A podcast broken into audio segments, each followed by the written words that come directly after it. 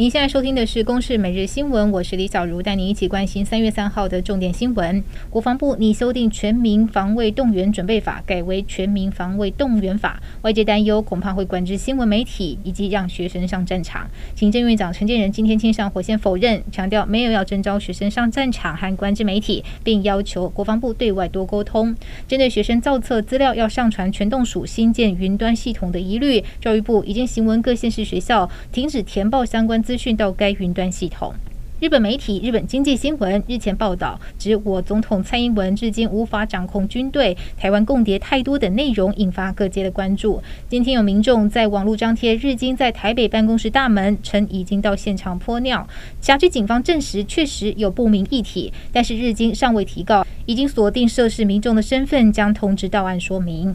蔡总统本月一号才正式任命总统府副侍卫长李庆然升任侍卫长，并晋升中将。副侍卫长一缺则由原陆军第六军团参谋长吴松龄少将接任，但才上任两天，陆军司令部突然建议注销任命，改调任陆军司令部委员，创下总统府副侍卫长有史以来任期最短的纪录。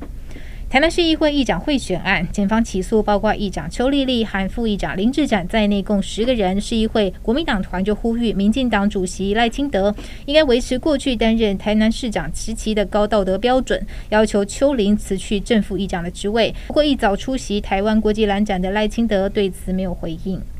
缺蛋问题还没解决，还有禽流感的威胁。嘉义县六角乡一场蛋鸡场主动通报确诊 H 五 N 一 亚型高病原性禽流感三万六千多只，二十四到一百二十五周龄的蛋鸡全面扑杀，并且销毁五万七千颗蛋，进行全场消毒。民众到日本旅游必逛的药妆店，有药师提醒，大正系列的感冒药由于台日版本成分不同，若是自行购买发生副作用，无法申请药害救济，甚至可能验出毒品反应。